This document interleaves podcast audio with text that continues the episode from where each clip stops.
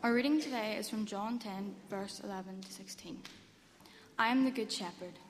The good shepherd lays down his life for the sheep. The hired hand is not the shepherd and does not own the sheep. So when he sees the wolf coming, he abandons the sheep and runs away. Then the wolf attacks the flock and scatters it. The man runs away because he is a hired hand and cares nothing for the sheep. I am the good shepherd. I know my sheep, and my sheep know me, just as the Father knows me, and I know the Father. And I lay down my life for the sheep. I have other sheep that are not of this sheepfold. I must bring them also. They too will listen to my voice, and there shall be one flock and one shepherd. Great. Okay, so uh, I'm going to speak to the girls, but I'm going to speak to everyone as well. So it'd be great if you could all uh, listen and, and follow along. Uh, okay, so we're going to be talking about Jesus. If I can make sure this mic is on my ear properly, I think it is. Uh, we're going to be talking about Jesus as the, the hero that rescues, the hero who rescues. And I think I had it upside down, so we're all good now. Okay, we're going to be talking about the hero that rescues. And we're going to think about three things to sort of help us work through this, okay? So, three things help us work through it, okay? If you go on to the next slide, Jesus is strong, but he's good, okay? He's strong, but good. He loves his people, and he rescues from danger. Every hero does these th- three things, don't they? When you think about all the Disney heroes uh, that we've been thinking about, if you think about soldiers as well, if you think about any hero, like a doctor or like a firefighter, they use their strength for good. They love and care for the people that they're rescuing, and then they rescue them. They bring them out of danger, as we've been talking about, okay? So, can anybody tell me, or can, if anyone was listening for the reading, what did Jesus what did Jesus say? He described himself as something. He described himself as the something. I am the something. Can anybody remember? There's a hand there, but I don't think it's a GB person. he says, I am the good something. I hear it being whispered, I am the good shepherd. Okay? Jesus says, I am the good shepherd. So what we find, okay, in this, we're going to look at his sort of speech. And so what we find is that he's giving a speech to a big group of people, okay? A big group of people. And he's describing himself. He's saying, look, I am like a good shepherd. Okay? Now what does that mean? Well, Jesus wasn't literally a shepherd. Okay? He didn't actually own any sheep. Jesus wasn't literally calling himself a shepherd. So what does he mean when he says, I am the good shepherd? If he's not a shepherd, what does he mean? Well, in the Bible, sometimes kings are called shepherds. Okay? If you think about this for a second, this makes sense, doesn't it? Because a king would maybe look after people, just like a shepherd would look after people. A king would uh, command his people and give them announcements and guide his people, just like a shepherd would guide his sheep with his voice. A king would maybe fight off uh, invaders and, and bad people just like a shepherd would fight off wolves and all these wild animals to, to protect his sheep. A king would help his people and make sure that they are blessed, make sure that they live in a really nice, peaceful country, just like a shepherd would help the sheep and make sure that they are resting and that they're okay. So when Jesus says, I'm a shepherd, what he's really saying is, I am a king. I'm a king. And this makes sense because if you ever read the Bible, and maybe you guys have studied this a little bit in your, in your GB, but Jesus often talks about a kingdom. He often says about the kingdom of God or the kingdom of heaven. So when he says he's a shepherd, he says he's the king. This is a bit of a picture, okay? Jesus saying that just like a shepherd, you know, watches over his sheep in a, in a sheep pen, um, I watch over my people. I will watch over my people in a kingdom, a sheep pen, the kingdom of God, the kingdom of heaven. Jesus is the king of heaven, and he'll be king forever. And you know, we have kings in, in Britain, don't we? We understand a little bit about what a king is like. And so Jesus is a king in two different ways. How many ways is he king? He's king in two different ways, okay? He's king because, uh, just like in our country, you know, what, we've got King Charles at the moment, don't we? And one day his son, William, will be king, and his son, George, will be king. Uh, in a similar way, Jesus is from a line of kings. Jesus' great, great, great, great, great grandfather, etc., etc., was a king called King David. Jesus is from a line of kings. But Jesus is king in another way. Jesus is not just a human being from a line of kings, Jesus is the king of the universe. What's so amazing is that Jesus is the king of the universe. Jesus is God. See, the claim of the Bible that we're thinking about today is not just that Jesus was a king, not just that he was a good man, but that he was the king of the universe who became a man. He's the king of the whole world who became a human being. He took on a human nature, he took on body and soul. I don't know uh, if you have a favorite app on your phone. Who has a favorite app on their phone? What is it? Is it TikTok? Yeah? okay. My, so I recently discovered an app on my phone, okay, called Sky Tonight. Does anybody have this app on their phone? It's called Sky Tonight. And what's so amazing with this app is that you download it and you turn it on and you point it up into the sky and it shows you all the different patterns that the stars are in and it shows you the names of the stars and how far away they are and how big they are. So it really, really is amazing. You're looking up the star, and sometimes you think it's a star, and it's actually a planet. You're like, whoa, that's, that's Jupiter that I can see from, from Earth, okay? But some of these stars are absolutely amazing. So I'm going to give you a few examples, okay? So one star, everyone knows the North Star. Uh, the North Star uh, is 433 light years away. Okay? Apparently, that is about 2,598 trillion miles away. Okay, I don't know if I even said that number right correctly because it's so, so far away. Okay, I'll give you another example, okay? There's a star, okay, called UY Scuti. It's a great name, isn't it? UY Scuti, okay? And this star is 1,700 times bigger than our sun. If you imagine the sun, okay, imagine 1,700 of our suns put together this is how big that star is. And yet it looks so, so small in the sky because it's so far away. In fact, it's 57,000 trillion miles away. Isn't that just mind blowing? And you should try this sometime, right? Whenever you look up in the sky, and whenever you forget about the people beside you or the things around you, and you're just staring out into open space, and you're looking at these humongous, gigantic, but really, really far away things, whenever you look at that for a long time, you feel so small. You feel so tiny.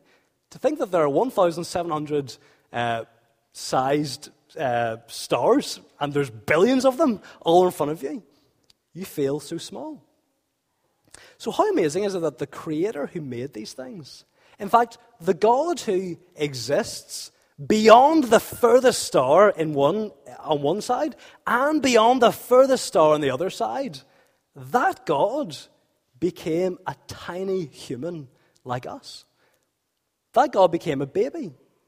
He became a boy your age, or the age of the girl sitting in front of me. He became a man my age.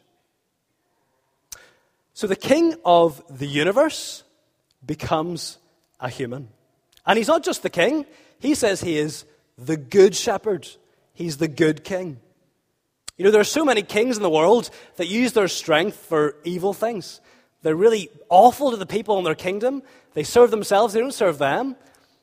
But not like Jesus. Jesus is the king. He is so much powerful. He created these stars, he controls everything, and yet he uses his power for good. So that's the first thing. Jesus is strong, but he's good. Okay, and how is he good? Well, this is the second thing, if you want to push on the slide. Uh, the second thing is that Jesus loves his people. So he's strong but good, and he loves his people. I'm going to read you what Jesus said uh, in the thing that we uh, just heard about earlier on. So Jesus, Jesus is speaking to a whole bunch of people, and this is what he says. He says, I'm the good shepherd. And then he says, the hired hand. So that means the person who's just paid to look after sheep. The hired hand is not the shepherd, doesn't own the sheep. And so whenever he sees the wolf coming, he abandons the sheep and runs away. Then the wolf attacks and scatters the sheep, and the man runs away because he's just paid to be there. He's not the shepherd. So, what's Jesus saying? Jesus is saying that, listen very carefully, if somebody belongs to you, then you know them and you love them more than anyone else, even to the point that you'd risk your life for them. That's what Jesus is saying. So, did you hear that? If someone belongs to you, then you know them and you love them more than anyone else, even to the point that you'd risk your life for them. This is what Jesus is saying. Jesus gives the picture of a sheepfold, and he says, you know, if someone's just paid to look after the sheep, that person doesn't really know the sheep. He doesn't really love the sheep. Um, and if danger came, he'd probably just run away. He'd probably just try to save himself because, you know, he doesn't really care about these sheep.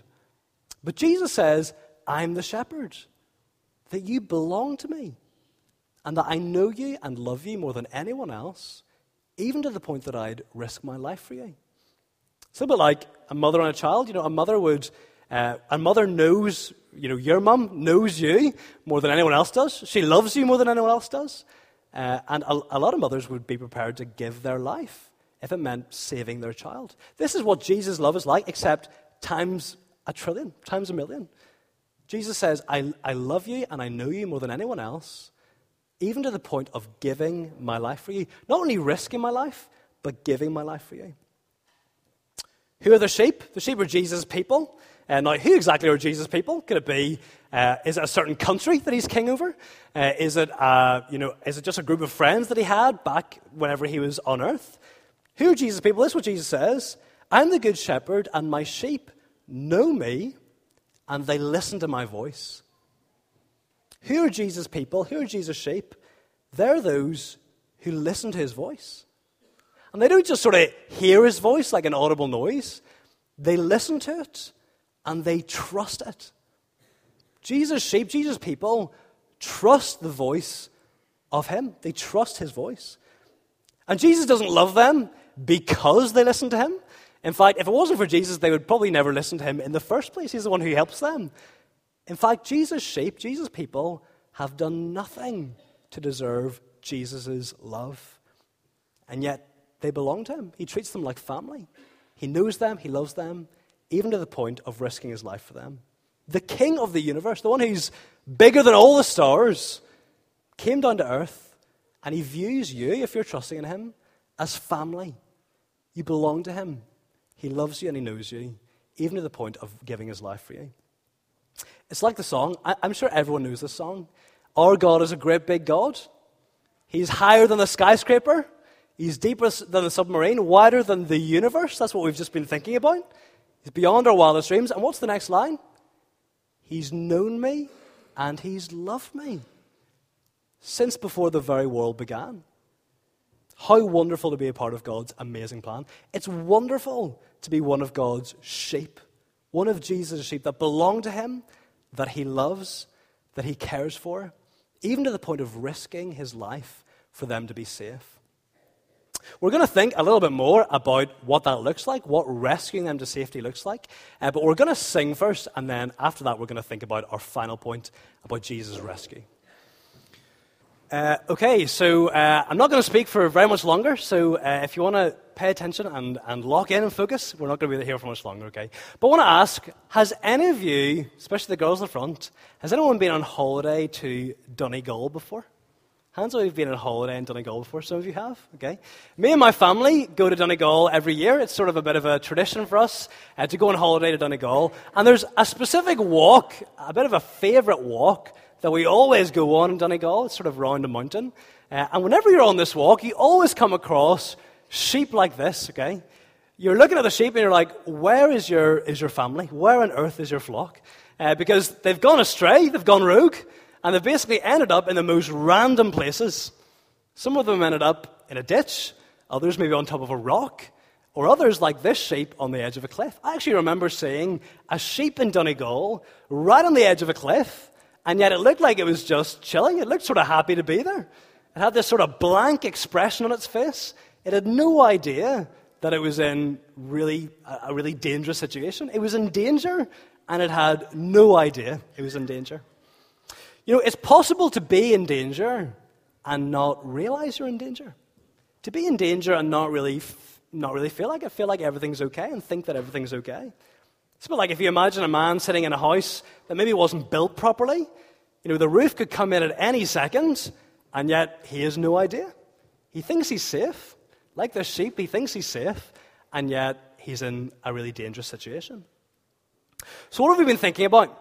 We've been thinking about Jesus, the hero who rescues us. We've said that he's strong and kind. We've even just sung that he's strong and kind. He loves his people. And then finally, Jesus rescues his people.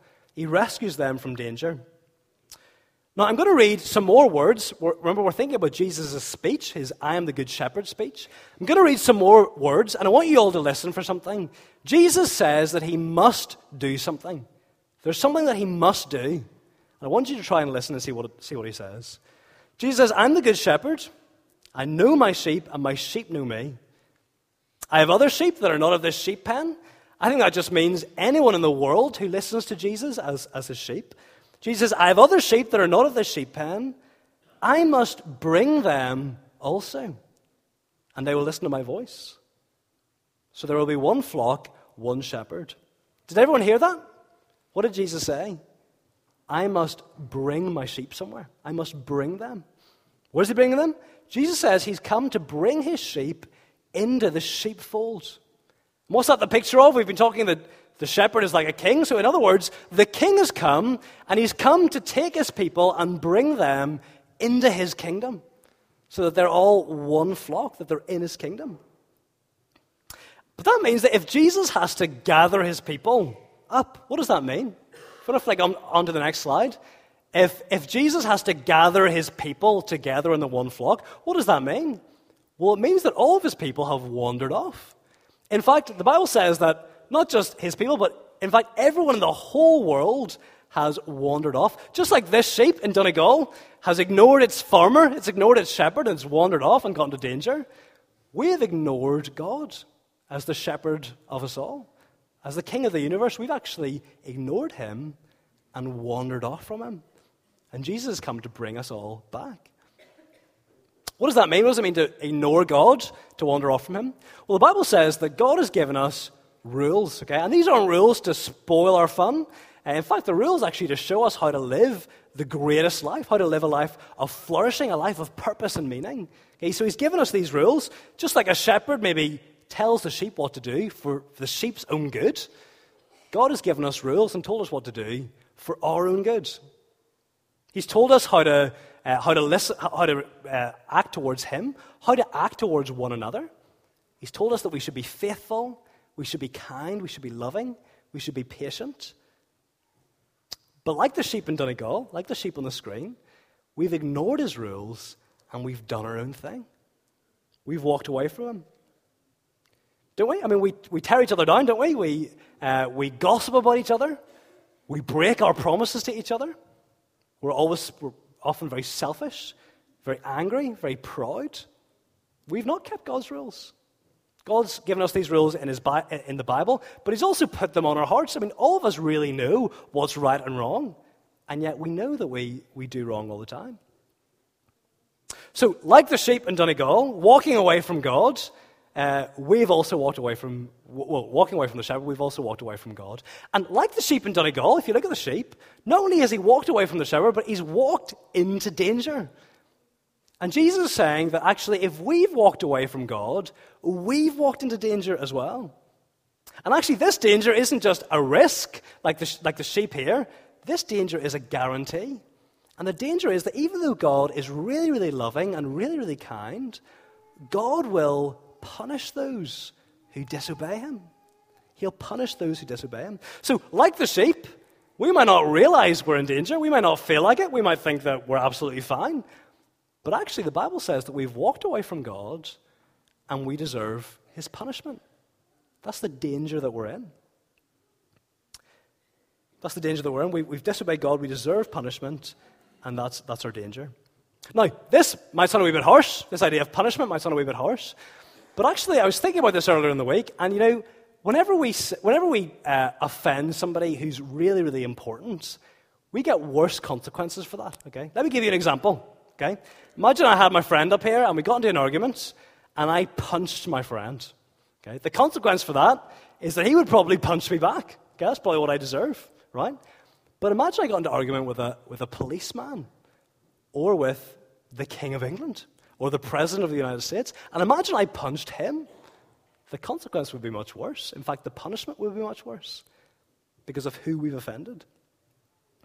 We've disobeyed the God of the entire universe, the one who's bigger than the stars, the one whose love we can't even comprehend because it's so amazing.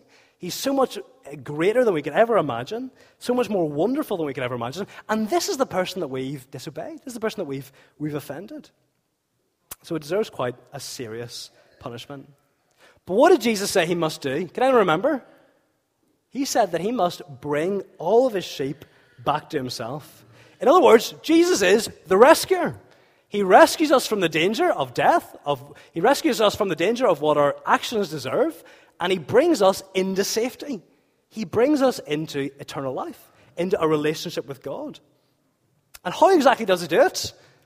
Well, he tells us, I am the good shepherd, and I lay down my life for the sheep. The punishment we deserve is death.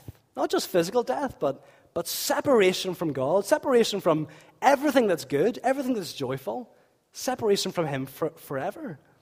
And yet Jesus says, I will lay down my life to rescue the sheep. We've talked about Jesus' love, how his love for us is so great that it would even cause him to lay down his life. Well, this is what he does. Remember, God has to punish sin, but Jesus takes our punishment, and so we're rescued. The things that we've done wrong have been punished but they've been punished in Jesus, and we've been rescued. So, a little bit like if anyone here plays hockey or netball, if there's a substitute in hockey or netball, someone comes off the pitch and someone else goes on the pitch. In a sense, that's what Jesus has done. We've escaped punishment, and Jesus has taken it for us. It's a little bit like if you're in school and you got a detention. Imagine somebody sat in detention for you, and you could go free. Imagine you, when you're older, have a, have a fine to pay, a penalty to pay, and somebody pays it for you and you go free. Imagine somebody sits in prison for you and you go free. What does Jesus say? I've laid down my life for the sheep. Jesus goes to death for us. He actually voluntarily lets himself be nailed to a cross and die on the cross. And he says, My God, my God, why have you forsaken me? And as he dies there, God, the Father, is punishing his Son instead of punishing us. Jesus voluntarily takes our place, takes our punishment, so that we can be rescued. He's the King who is greater than the universe, who loves us so dearly, and he rescues us by taking our punishment. So I'm going to finish with this, and then we're done. What do we have to do? What do we have to do to actually get this rescue, uh, to be brought out of death and to be brought into God's family, into God's kingdom? In a sense, we don't have to do anything but we do have to trust in Jesus to do something. We have to trust that Jesus has done something for us. It's all a gift, and we just trust him. Remember what Jesus said? What does the sheep do? His sheep hear his voice. They know him and they listen to his voice. All we do is we listen to his message and we trust him. And we can come to him and we can know him and we can have heaven with him. So many people uh, don't listen to Jesus' voice. Uh, they, they ignore his voice. They almost view the Bible a little bit like a Disney movie, like we said at the start. Really good story, uh, but not relevant for me. But there are other people who, who view this almost like, the, uh, almost like the war announcement at the start. They think, wow, I really was in danger. I really have disobeyed God. I really deserved this punishment. But Jesus took it for me so that I can be with God. It's an announcement of rescue, and we have to simply trust it. So, what is your response? To the girls, what's your response? Have you trusted in Jesus? Have you actually experienced the rescue that he offers? To everyone else, to the parents, to uh, everyone in this building uh, this, uh, this morning, um, have you trusted in his message? Have you trusted in him? Have you heard his voice and believed him? Have you received rescue? Have you been set free from what you deserve? Free to know God, to be in His family, to be in a relationship with Him, to have the hope of heaven with Him and with Jesus, our risen King, our risen Shepherd, to watch over us, to bless us. In the place where there's no sadness, there's no death, there's no sorrow, there's no end. Have you trusted in Him? Have you been rescued by Him? Have you been rescued from the danger of death into the, into the presence of God, into the family and the kingdom of God? Um, if, you, if you've never thought about this before, uh, we would encourage you to think about it. At least don't ignore it. Uh, ask questions about it. Uh, girls at the front, ask questions about it. Uh, talk about it. Uh, explore it more because it really is so important. Just make sure that you're not the person who ignores the voice of Jesus, who ignores the voice of the shepherd and his offer for, for rescue and for life.